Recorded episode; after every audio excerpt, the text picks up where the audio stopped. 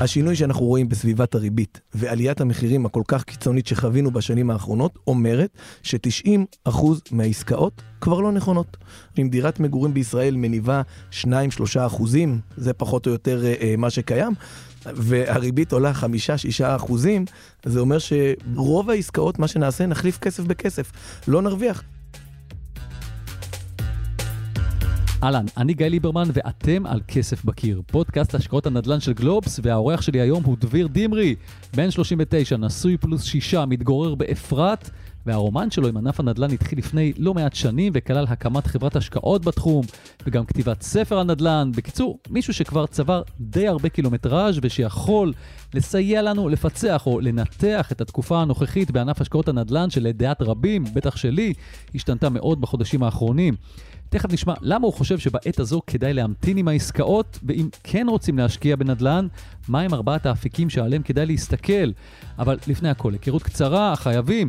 דביר, המיקרופון שלך כבר פתוח, שוט. אני דביר דמרי. עד לפני עשור בערך הייתי אה, מורה, שליח של הסוכנות היהודית בשיקגו, עבודה נפלאה ומרתקת. אה, כשחזרתי לארץ התחלתי להתעסק בנדל"ן, הקמתי אה, קרן השקעות שהשקיעה ב-30-40 אה, פרויקטים. איך קוראים לה? קראו לה, מכרתי אותה. אה, קראו לה קרתא. ויש עוד משהו שאתם צריכים לדעת על דביר ושמחזיר אותו לקיץ של שנת 2020. היה אירוע מכונן בחיי, תאונת uh, סירה, שאחרי ששחיתי בכנרת שתי קילומטר, פתאום uh, סירה פגעה בי, וזה ככה גרם לי טיפה לעצור ולכנס את כל האלפיים אנשים שפגשתי עד אותה עת, שדיברו איתי על השקעות נדל"ן, ואיך מתקדמים בנדל"ן, ואיך אפשר להתקדם כלכלית בעזרת השקעות בנדל"ן. אני מזכיר לך, שוק שלפני שנתיים, שלוש, כל מטאטא יורה, כל דירה שקונים, פתאום אה, שוק שעלה ב-20% בשנה, דבר באמת נדיר, ובתוך זה רציתי לנסות להעניק חזרה את אותן תובנות שלמדתי מכל כך הרבה אנשים שנפגשנו, אה, וזה הספר שהוצאתי יותר נדל"ן משכל. כן, מעטים האנשים שעוסקים בתחום שהחליטו לכתוב ספר שמאגד בתוכו חוויות אישיות, ניסיון ותובנות. ואם כבר תובנות על הענף, זה בדיוק מה שאני מחפש לברר בתקופה האחרונה, כי זו לא תחושה, משהו משתנה בתחום ההשקעות הנדל"ן בחודשים האחרונים, וכפודקאסט שמלווה את התחום, אני חושב שאנחנו צריכים להעמיק כמה שיותר בנושא. הנתונים שהכי מסבירים על מה אני מדבר גלויים לכולנו, כי הם כתובים בסקירות הנדל"ן התקופתיות של משרד האוצר, שמלמדות על ירידה חדה מאוד בפעילות של משקיעי הנדל"ן בישראל בחודשים האחרונים. כך למשל, בנובמבר האחרון, נובמבר 2022, משקיעים רכשו בסך הכל כ-1,300 דירות בישראל. מדובר בירידה של 80 אחוזים לעומת התקופה המקבילה ב-2021, וירידה של 42 אחוזים בהשוואה לנובמבר 2020. ממש מיד נשמע מדוע דביר חושב שכיום עדיף להמתין עם רכישת נדל"ן להשקעה, לפחות כשמדובר בנדל"ן קלאסי של דירת מגורים, אבל לפני זה רציתי לברר איתו משהו אחר. בתחילת הספר שלו, דביר מספר כיצד אשתו והוא רכשו אחרי החתונה דירת ארבעה חדרים במכרז של עמידר בקריית ארבע ב-60 אלף שקלים בלבד. עניין אותי להבין ממנו, מהפרספקטיבה שלו, האם כיום אחרי שהמחירים זינקו בשנתיים האחרונות והריביות קפצו, זוגות צעירים עדיין יכולים לחלום על דירה משלהם. אני יכול להגיד לך, גיא, שגם uh, כשאנחנו התחתנו, אמרו, כבר אי אפשר, כבר היה, כבר עלה, אה, אין שום סיכוי וכל מיני משפטים כאלה. אבל אני יכול לספר לך שלפני אה, חודש ישבתי בבית קפה בירושלים עם המנהלת ש... שלנו בשיקגו, של הבית ספר שלימדתי בו, וישבו שם כל השליחים לשעבר ככה שבאו לפגוש אותה, ואחת מהבנות שירות אה, אמרה לי, דביר, אתה מכיר פרויקט בגבעת המטוס, משהו כזה, ואני, רגע, זה פרויקט שאני שותף אליו והכל, והיא בעצם סיפרה לי שהיא זכתה במחיר למשתכן בירושלים, והיא עשתה עסקה הרבה יותר טובה מאותם 60 אלף שקלים שקניתי בהם דירה בקריית ארבע.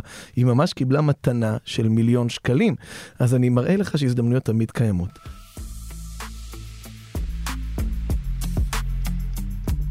אני רוצה לצלול קצת לעניין הזה שההזדמנויות תמיד קיימות. היום בשביל לקנות דירה במרכז הארץ, לא בפריפריה, דיברנו בטלפון לפני שנפגשנו על כל מיני יישובים, שאני לא יודע אם אנשים אה, יודעים למקם יודעים אותם למקם. על המפה, חירן, כל מיני כאלה, שיש שם אה, מכרזים לקרקעות. היום לקנות דירה במרכז הארץ, אתה צריך לפחות מיליון וחצי שקלים. אני לאחרונה בדקתי ככה, עשיתי ספורט, בדקתי פתח תקווה, העיר שבה אני גר, לא מצאתי אפילו נכס אחד במיליון וחצי שקלים, מדבר איתך על הנכסים הכי קטנים, דירת שני חדרים. אתה לא מצליח למצוא. עכשיו, אם אני זוג צעיר ואני רוצה להביא רק 25% מהכסף מהבית, אני צריך כמה מאות אלפי שקלים, עוד לפני שבכלל דיברתי על משכנתה ועל התנאים שלה. זה הרבה כסף. אז אם אני עוד פעם חוזר להשוואה שלך, כזוג צעיר, שהיית צריך להביא 60 אלף שקלים, והיום, שאני צריך להביא כמה מאות אלפי שקלים, אתה עדיין יכול להקביל את זה ולהגיד, אוקיי, אנחנו באותה סיטואציה, פחות או יותר? אני יכול להגיד שהתמונה בגדול לא, לא כל כך משתנה. מה אני מתכוון לא משתנה? שצריך להיות יותר חכמים. נכון, גם כשאני הייתי באותם זמנים, כמי שגר באזור ירושלים, חלמנו על דירה בירושלים, ודירה בירושלים אז עלתה מיליון שקלים, וזה היה נראה לנו דבר, בדיוק כמו, בדיוק המשפטים שאתה אמרת עכשיו על פתח תקווה, ככה אמרנו על ירושלים. היום בירושלים, תגיד לאנשים מיליון שקלים, הם ירוצו לא יודע מאיפה להביא כספים, ויבצעו את זה.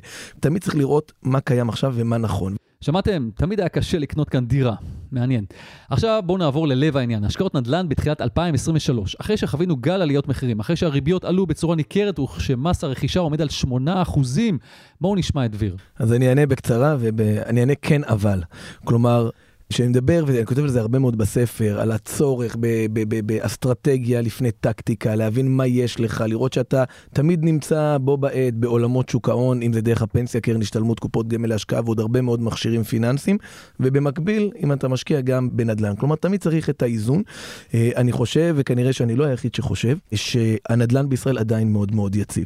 אם אנחנו מדברים על 3.1 אה, לאישה במדינת ישראל, וזה אה, חוצה את כל המגזרים, כלומר, לא רק מגזרים מוחלשים ולא, אלא ממש יש פה דבר שלא קיים באף מדינה מתפתחת, ואנחנו מדברים על גלי עלייה. פה אתה מדבר על ביקוש קשיח. ביקוש קשיח שהולך וממשיך, וזה לא רק מכלכלות חזקות, זה יכול להיות גם מאוקראינה, רוסיה, שראינו 72 אלף עולים בשנה האחרונה, וכנראה שהדבר הזה ימשיך בצורה כזו או אחרת, אה, ויש עוד הרבה נתונים שלא נפרוט את כולם פה עכשיו, אז זו התשובה שלי של הכן, אבל בוא נוסיף את האבל לעניין הזה, כי האבל בעצם אומר, מה אני אבחר כשאני משקיע בנדל"ן? איזה אפיק בתוך הנדל"ן? התמונה טיפה יותר מורכבת. השינוי שאנחנו רואים בסביבת הריבית ועליית המחירים הכל כך קיצונית שחווינו בשנים האחרונות אומרת ש-90% מהעסקאות כבר לא נכונות. אנחנו רואים את זה, 50% מהמשקיעים ברחו משוק ההשקעות של רכישת הדירות בעצם, הם עדיין בשוק, הם עושים דברים, וזה מה שאני מנסה להבין היום מה הם עושים, וזה אומר שאם דירת מגורים בישראל מניבה 2-3 אחוזים, זה פחות או יותר מה שקיים, והריבית עולה 5-6 אחוזים, זה אומר שברוב העסקאות מה שנעשה נחליף כסף בכסף, לא נרוויח. עכשיו אם בן אדם יגיד לי אני נכנס לאיזושהי השקעה באסטרטגיה של 30 שנה, אני מניח וחושב שתוך שנתיים שלוש סביבת הריבית תשתנה, אגב אני לא יודע למה אנשים מניחים את זה, אבל גם אם בן אדם אומר הריבית תרד, לא תתאפס אבל תרד קצת ולכן אני לוקח במחשבה לטווח יותר ארוך, אני יכול לשמוע את זה. אני חושב שהצפי הזה מגיע ממקום שאנחנו כבני אדם אנחנו מאוד רגילים לדברים. ואז שמשהו ישתנה לנו, אנחנו רוצים לחזור לנקודה שהכרנו. ולכן באמת, אחרי שהתרגלנו כל כך הרבה שנים של ריבית כמעט אפסית, אז אנחנו אומרים, אוקיי, עוד שנה זה יחזור. אבל באמת, יכול להיות שהריבית לא תחזור למצב אפסי.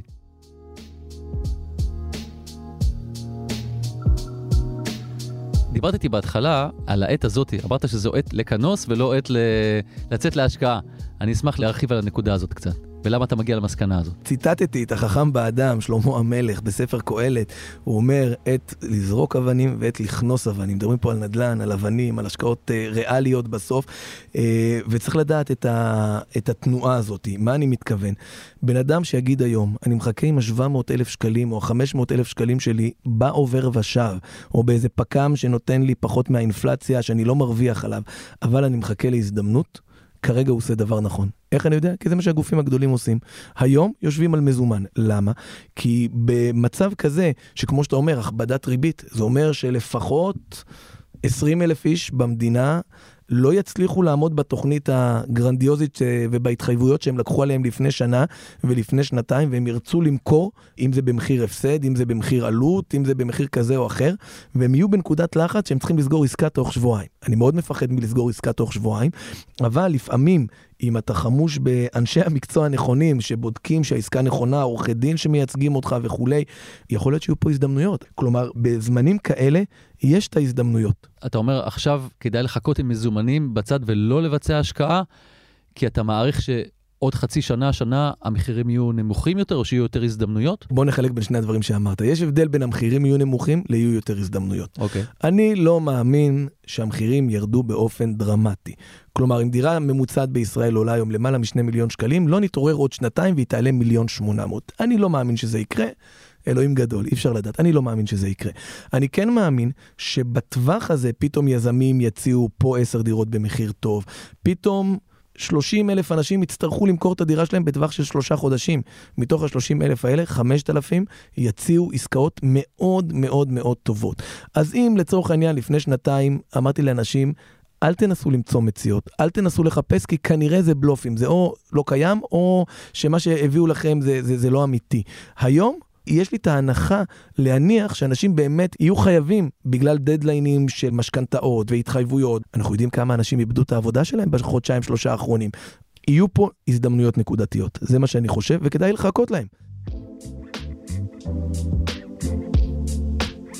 אז דביר מסביר שבעת הזו כדאי להמתין ולחכות להזדמנויות שהוא מאמין שיגיעו, אבל הוא גם אומר שדירות סטנדרטיות זה שוק פחות אטרקטיבי כיום. אז מה כן? הנה כמה אפיקים שדביר ממליץ לבחון עבור מי שמעדיפים להמשיך ולהשקיע בנדל"ן, אם כעת ואם שתגיע הזדמנות נכונה. בעת הזאתי, אני אומר, בואו נחפש את הדירות המיוחדות. מה זה דירה מיוחדת? דירה מיוחדת זה יכול להיות דירת גן, דירת גג, צמוד קרקע.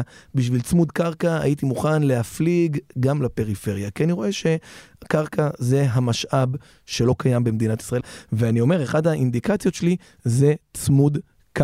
אני יכול להגיד לך שאחת מהחברות פרסמה בעיתון מקור ראשון לפני כמה חודשים איזה צמוד קרקע באיזושהי נקודה בארץ אה, במיליון שקלים. כל מי שהתייעץ איתי באותו שבוע אמרתי לו, תשמע, אני לא מספיק מכיר את החברה, מכיר קצת, לא, בטח לא מכיר את הפרויקט. אני רואה את שני המילים האלה, צמוד קרקע ומיליון שקלים, רוצו, תקנו, לא יודע מה הם מוכרים שם, אבל תיקחו. כעבור חודשיים זה עלה מיליון שש מאות, כבר העלו את המחיר והקפיצו אותו, כי הבינו שמיליון לצמוד קרקע בכל נקודה בארץ זה דבר שלא קיים. ובטח שכל המכרזים הופכים מצמודי קרקע לרוויה. זה אינדיקציה מאוד חזקה. אז אתה מדבר בעצם על נדירות של נכס במקרה הזה. הולך ונעלם, פשוט נכס שהולך ונעלם. זה יכול להיות גם המלצה לנכס אחר, כמו דירת גן או דירת אה, פנטהאוז, דברים שהם יותר נדירים. התשובה היא ודאי כן, וככל ש... זה עונה על דירה מיוחדת מבחינתי. צמוד קרקע זה הדירה הכי מיוחדת, אם זה קוטג' טורי, אם זה דו-משפחתי, כמובן, כמובן, כמובן, אה, קרקע, בית בודד. בוא ניתן אולי עוד משהו, שזה דירה עם פוטנציאל פינוי-בינוי. עכשיו, המנעד פה רחוב מאוד מאוד רחב. מה זה פוטנציאל פינוי-בינוי? כנראה שמה שאתה יודע, גם אותו מוכר, גם יודע. הוא גם יודע שהדירה שלו בדרך לפינוי-בינוי. לא רק שהוא יודע, הוא כבר מכניס לי את הפרמיה הזאת בתוך המחיר. זה בדיוק מה שבאתי להגיד. וכמות הערכת יתר של אותו מוכר, היא בוודאי הרבה הרבה יותר גבוהה ממה שאתה, הקונה, אה, מתמחר. כלומר, הוא כבר אה, מדמיין את הדירה החדשה שלו שם וכולי. אבל עדיין בתוך השוק הזה, כלומר, לא הייתי הולך למתחם שכבר מחתימים בו. כי אם כבר מחתימים בו, אז המוכר כבר אה, נתנו לו כמה ערבים עם בורקס וקולה וזה וזה וזה, אז הוא כבר, הביא, הר, הראו לו הדמיות יפות וכולי, אז הוא כבר מתמחר את זה ביתר, הרבה יותר ממה שזה באמת שווה. אבל אם זה מקום שאתה אומר, רגע, לפה הגיע, לפה הגיע, פה עוד לא הגיע. ויש לי הרבה אינדיקציות להגיד שכנראה כן יגיע. זה דבר ששווה לבחון, אבל עוד פעם, עם זכוכית מגדלת. אז לדברי דביר כדאי לשים היום עין על נכסים נדירים וגם לבחון פרויקטים של התחדשות עירונית בדגש על פינוי-בינוי. על מה עוד שווה להסתכל כיום? הבטחנו אה, עוד איזה כמה אפיקים, העולם של המכרזים. אני חושב שזה... למה אני חושב שבעת הזאת זה מאוד אה, נכון? א', תמיד זה נכון, אבל בעת הזאת, רק נסביר, אנחנו מדברים על מכרזי אה, רמ"י, רשות רמ"י, מקרקעי רמ"י, ישראל, לגמרי, מכרזי לגמרי. מקרקעין. כן, כן, אני לא מדבר עכשיו על איזה כינוס נכסים או איזה משהו שהוא פרטי, כל משהו שהוא במגמתו פרטי, צריך לבחון אותו לעומק ולהבין את כל התמונה. רמ"י זה מאוד שקוף, איקס קרקעות פה, 24 צמודי קרקע בנופית לפני שנה וחצי, וביישובי שחר ובהרבה מאוד מקומות בארץ. אני אומר הרבה מאוד, אבל זה לא, זה לא אינסופי.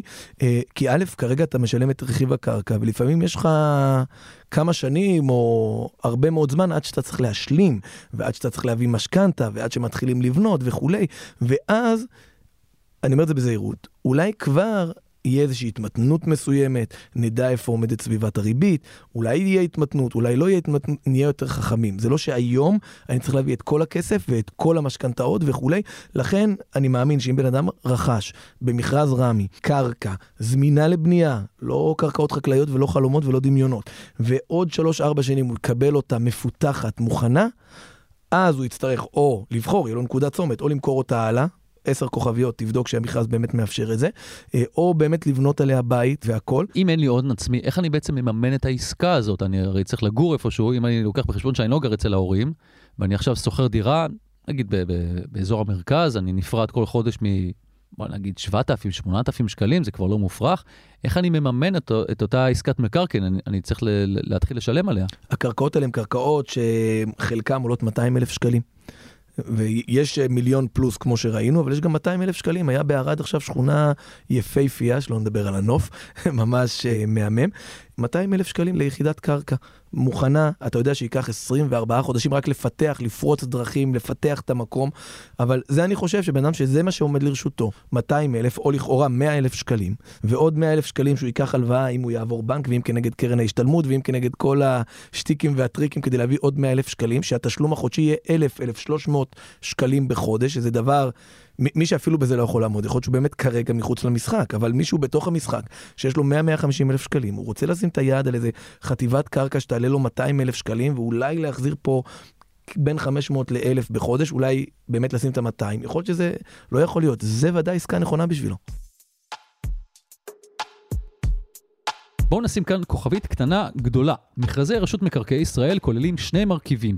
האחד הוא מרכיב הקרקע, זה גם החלק שעליו אנחנו מציעים את המחיר שלנו במכרז, ויש גם את מרכיב התשלום, שנקרא הוצאות פיתוח, שמשתנה ממכרז למכרז. אם למשל דביר הזכיר מכרזים בערד, אז בדקתי את מכרז הקרקעות האחרון לבניית צמודי קרקע בערד, ובהחלט היו שם אנשים שרכשו קרקע של כדונם סביב 200 אלף שקלים, אבל זה ממש לא הכל. מרביתם יאלצו להיפרד מסכומים של עוד כ-650 אלף שקלים ויותר בגין אותן הוצאות פיתוח. כמובן שגם כאן צריך להכיר היטב את התנאים והכללים. ויש גם אפיק השקעה רביעי שדביר חושב שיכול להיות כיום אפשרי עבור משקיעים. דירות ביהודה ושומרון לדעתי זה הפתרון, זה יהיה הפתרון ליוקר הדיור.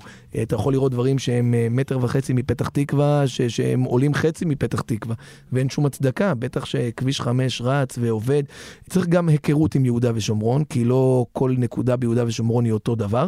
אה, ואתה, גיא, בטח מכיר משירותך ענף אה, במילואים ובצבא והכל, אתה בטח מכיר לעומק, אבל סיור נדל"ני במקומות כמו יהודה ושומרון, אני חושב שיגלו לאנשים פתאום דירות במיליון ומיליון וחצי שקלים, ו 800 אלף שקלים, שבאמת ייתנו תשואה של אזור 3.5-4 אחוזים, שיש שם עוד הרבה הרבה מקום לאן להתפתח, וזה לדעתי יכול להיות בשורה ענקית. תגיד, אני רוצה לשאול אותך, ככה לקראת סיום, אתה מספר בספר שלך על הרבה מאוד אנשים ש, שפגשו אותך בכל מיני uh, הזדמנויות, והבינו שאתה מתעסק בנדל"ן, ואמרו, יאללה, בוא תעזור לי פה, תן לי עצה פה, תן לי עצה שם. ואני רוצה לשאול אותך, עצה זה נחמד, אבל כשאנחנו מתעסקים בהשקעת נדל"ן, אה, צריך תוכנית קצת יותר אה, רצינית מבוא, דבר איתי חמש דקות על אה, אם מתאים לי לקנות עכשיו בבת ים, חריש או עפולה. ממי אנחנו צריכים לקבל את העצות האלה לדעתך? עוד פעם, פגשת לא מעט אנשים, מי האנשים שאולי הכי כדאי לנו, הנה אמרת עכשיו, כדאי לנו לחכות להזדמנויות. עם מי כדאי להרים לו טלפון היום ולהגיד לו, תשמע, בוא נשב על איזה תוכנית קטנה. אני אענה תשובה קצת אה, מעצבנת אולי אפילו. אני אמרתי שאם אני אי פעם אתן הרצאה להרבה מאוד אנשים, אני אכניס להם מתחת לכיסא כובע, ויגיד להם בנקודה מסוימת במהלך ההרצאה, חבר'ה, תשלפו את הכובע, שימו אותו, עכשיו אתם יושב ראש בית ההשקעות הפרטי שלכם. מה אני מתכוון? אני בא להחזיר את האחריות לאותו מאזין שאומר, רגע, למי לפנות? חברים, קודם כל לעצמכם. מה אני מתכוון? עוד רגע נדבר על הבעלי מקצוע ומי, ומי ככה כדאי אה, לפגוש, אבל בסוף בסוף אתם, וזה המסר אולי הכי חזק שאני יכול להעביר בספר, אתם יושב ראש בית ההשקעות הפרטי שלכם, לא אף אחד אחר. זה לא יעזור שתשלחו את זה לא למתווך ולא לעורך דין ולא למתכנן פיננסי ולא למתכנן פנסיוני ולא למתכנן כזה או אחר, וברוך השם ראיתי אה, אה, שלל תפקידים אה, שצמחו ככה בשנים האחרונות. מלווה השקעות. מלווה השקעות, וברוך השם הרבה מאוד... מאוד אה, אנשים מתפרנסים, וזה בסדר. אגב, מן הסתם, 90% מהם מביאים את הסחורה ומספקים את מה שהם מבטיחים, והם אנשים טובים עם תוכנית סדורה וכולי. השאלה מה נכון כרגע, וגם זה יכול להיות שונה באפיקים השונים שאמרנו. כלומר, אם אני החלטתי להתמקד, ומיקוד זה גם אחד מה, מהדברים החשובים פה, על שכונה מסוימת או על עיר מסוימת שגדלתי בה, לאו דווקא שאני גר בה היום, ומבין לעומק את התהליכים של ההתחדשות העירונית, אני אגיד לך את זה בקצרה, אני מביא הרבה פעמים אה, אה, דוגמה לבן אדם, אני אומר לו, אני גר באפרת, ואם אתה רוצה, ש... וכתבתי את זה גם בספר, אה, ואני יכול ברגע להבין מה ההבדל בין שכונת הרימון לדוגמה לשכונת התמר לדוגמה, ולהבין לעומק למה השקעת נדל"ן פה ופה היא מאוד מאוד שונה. וכל אחד על שכונת מגוריו או איפה שהוא גדל יכול להבין את זה. אז אם החלטת להתמקד בעיר מגוריך ולחפש שם, סתם, אם אנחנו הולכים לכיוון של הפינוי-בינוי, או לחפש שם צמוד קרקע או משהו כזה, אז אנשי השטח, לצורך העניין, מתווכים במקומות האלה, הם האנשים הנכונים להתמקד.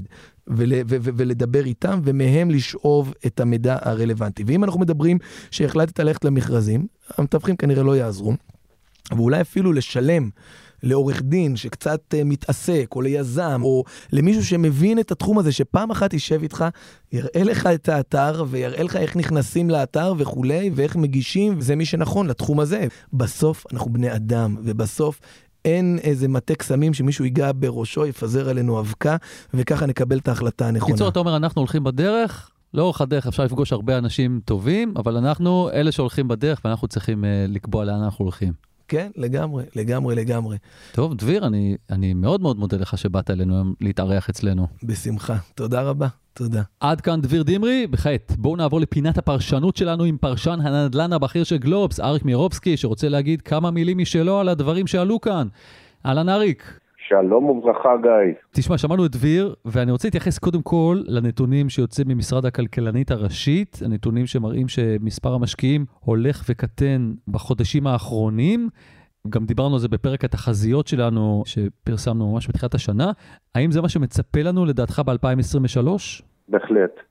אנחנו רואים התכווצות של אה, שוק השכירות, אני מדבר מבחינת אה, רכישת דירות להשקעה, אנחנו רואים כדאיות שהיא הולכת ופוחתת בתחום הזה, ואנחנו רואים ממשלה שהיא ממשיכה לנקוט במדיניות של קודמותיה, זה אומר להכביד על משקיעים באמצעות מיסוי. אגב, זה גם משפיע על, על החברות שבשנים האחרונות צעדו יחד עם הממשלה, אפשר להגיד לזה, ונענו לקריאה והתמודדו על מכרזים של אה, דירות להשכרה, אותם מתחמים להשכרה של דירה להשכיר, שגם שם אנחנו שומעים שהכדאיות הולכת ופוחתת. נכון מאוד. עבורם בולט מאוד עניין uh, הריבית שעולה, ואז הם uh, עושים לעצמם את החישוב האם uh, בריבית הרבה יותר גבוהה ממה שהורגלנו בעבר, לעומת התשואה השנתית שהם זוכים לה בשנה, האם זה שווה להיכנס לשוק הזה. כן, לגמרי. עכשיו אני רוצה לשאול אותך דבר נוסף שאמר דביר, הוא אמר, זה עת כנוס, עת לחכות, להמתין על הגדר, מה שנקרא, כי יגיעו הזדמנויות. כששאלתי אותו לגבי ירידת מחירים, הוא אומר, תשמע, תהיה ירידת מחירים מסוימת, לא קריסה. איך אתה רואה את הניתוח הזה שלו? בוא נתחיל קודם אה, לגבי אה, האם תהיה ירידת מחירים או קריסה. הניסיון שלנו מורה שלמעשה אין שליטה על התופעה הזאת, בכמה ירדו המחירים. אנחנו רואים אה, כבר עכשיו בכל מיני מדינות באירופה, קח לדוגמה את שוודיה, ששם מחירי הדירות ירדו למעלה מחמישה אחוז בתוך מספר חודשים. יכול מאוד להיות שהמחירים ירדו בצורה מאוד רגועה. הנה אנחנו רואים שבישראל עד עכשיו המחירים בכלל לא ירדו. המון תלוי כמובן במדיניות הריבית של אה, נגיד בנק ישראל בהמשך, והמון תלוי במדיניות הממשלתית כאן לגבי מה הממשלה הזאת אה, רוצה לעשות בענף הדיור. לכן, כן, זה שהיא צפויה ירידה, כנראה שאין מניעה מזה, אבל האם אה, נגלוש לקריסה או לא, זה כבר שאלות שאין שליטה לאף אחד על זה. זאת אומרת, אם הנגיד יעלה בעוד איקס נקודות האחוז את הריבית, לך לדעת לאן אנחנו נגיע, ולכן אין טעם להתייחס לנושא הזה. עניין הקנוס, יש בזה משהו, אם כי כמשקיע יכול מאוד להיות שאתה תמצא אפיקים אחרים, אטרקטיביים יותר, להשקיע בעת הזו. לכן אה, קנוס אולי אף ורק כשאתה מתייחס לנדל"ן, אבל לאו דווקא כשמדובר על השקעה בכלל. אם אנחנו מדברים ספציפית נשארים בענף הנדל"ן, זו העת באמת לחפש נכסים שהם מיוחדים, הווה אומר שיניבו לך תשואה או אה, כדאיות לא מהאפיג השגרתי של אה, אה, עליית רווח ותשואה חודשית בגין השכרה, אלא בדברים אחרים. אוקיי, אז אנחנו די תמימי דעים יוצאים מהפינה הזאת, יחד עם מה שדביר אמר. אה, אריק, אני כרגיל מאוד מאוד מודה לך. גם לך, גיא. כל טוב. זהו, סיימנו עוד פרק של כסף בקיר, עשרות פרקים נוספים שלנו מחכים לכם בכל אפליקציות הפודקאסטים או באתר גלובס. אם יש לכם שאלות, הערות, או שתרצו בעצמכם להתארח בפודקאסט שלנו ולשתף בסיפור ההשקעה שלכם, אני כאן, ניתן לפנות אליי בפייסבוק או בטוויטר, אפשר גם דרך כתובת המייל שלנו, כסף.בקיר, את globes.co.il, באותיות באנגלית כמובן. ניר לייס את הסאונד, והילה וייסברג היא עורכת הפודקאסטים של גלובס. תודה לאריק מירובסקי, וכמובן, לדביר דמרי. בינתיים אני יכול לספר לכם שאני תכף יוצא ליישוב פסטורלי בצפון כדי לבחון קרקע שמוצעת שם במחיר של מיליון שקלים בלבד, ולדעתי יש מצב שזו עומדת להיות עסקת חיי, או שלא. אני גיא ליברמן, ביי.